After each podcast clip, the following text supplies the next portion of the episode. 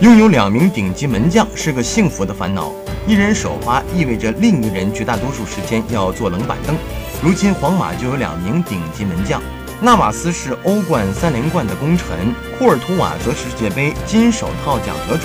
纳瓦斯目前是皇马首发，但库尔图瓦将在未来两轮联赛以后成为皇马头号门将。纳瓦斯曾有过“让我离开皇马不如杀我”的名言，但曼城希望引进他。英超转会窗口已经关闭，曼城希望英足总能够针对布拉沃的重伤而特事特办。